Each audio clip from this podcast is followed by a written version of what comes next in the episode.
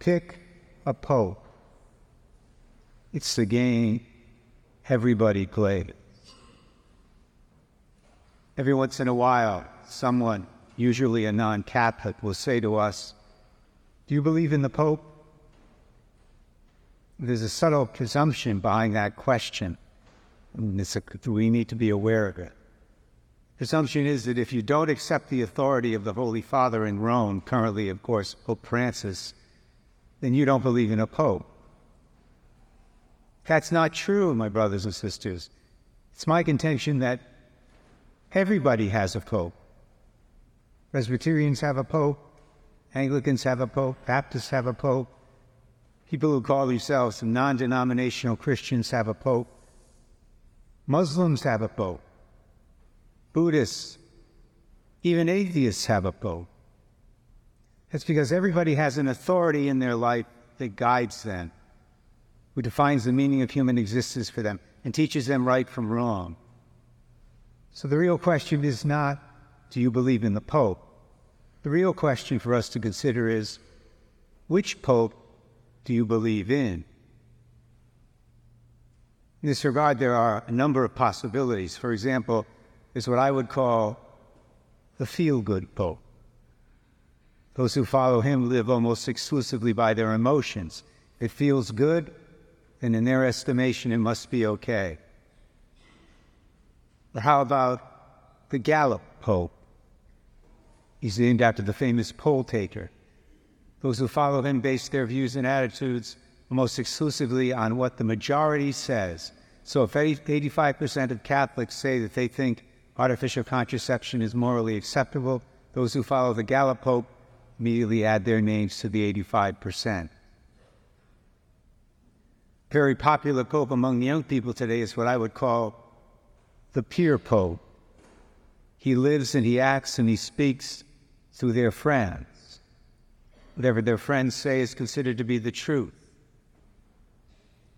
Or how about the pop pope? Try to say that 10 times fast.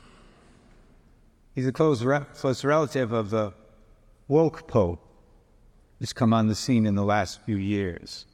Those who follow the pop pope are unduly influenced by the ideas of contemporary pop culture, ideas that come through the music that they hear, through the media, the press, the Hollywood crowd, sports heroes, and help gurus. Of course, most of all, followers of the pop pope are influenced these days by the ideas they encounter on social media. Because everybody knows if it's on Twitter or Instagram or Facebook, it's got to be true, right? Sure, Father. Now, those are just some of the possibilities. Believe it or not, other possible popes even include some Protestant evangelists and theologians. Think, for example, of how many people followed the late Billy Graham as if he had been the designated authoritative interpreter of God's word. These people would have denied that they believe in a pope, yet they listened to Graham as if he were the Lord's appointed mouthpiece here on planet Earth. Consequently, they obeyed him as good Catholics will obey the Holy Father in Rome. Even those who have no religious affiliation whatsoever have a pope in the sense that they have a person or a group of people to whom they look for guidance and direction. For example, many of the people who caused those riots on our city streets a couple of summers ago, as well as the university professors who've been stifling free speech on college campuses in recent years, those people all have the same pope. Perhaps you've heard of him. Same as Karl Marx. Secular media in this country doesn't tell you this stuff, my brothers and sisters, but it's true. Many of those rioters and university professors are professed Marxists who literally want to destroy American culture as we know it and create some kind of socialist utopia with themselves in charge, of course. It's scary what's going on out there these days. Everybody has a pope whether they're conscious of it or not. That's why I began my homily by saying, pick a pope. It's the game everybody plays. So I asked her this morning, which pope do you pick? Personally, I want to pick the Pope that Jesus Christ picked, because that's the right Pope. Today's gospel text from Matthew 16, we see Jesus making his choice. Our Lord says to Peter, You are Peter, and upon this rock I will build my church, and the gates of the netherworld shall not prevail against it. Here, Jesus gives papal authority to Peter, which is the authority of spiritual fatherhood, spiritual fatherhood in the Lord's church. And then Jesus indicates that this authority that Peter has is to be passed on to others in the future. He indicates that when he says, I give you, Peter, the keys to the kingdom of heaven.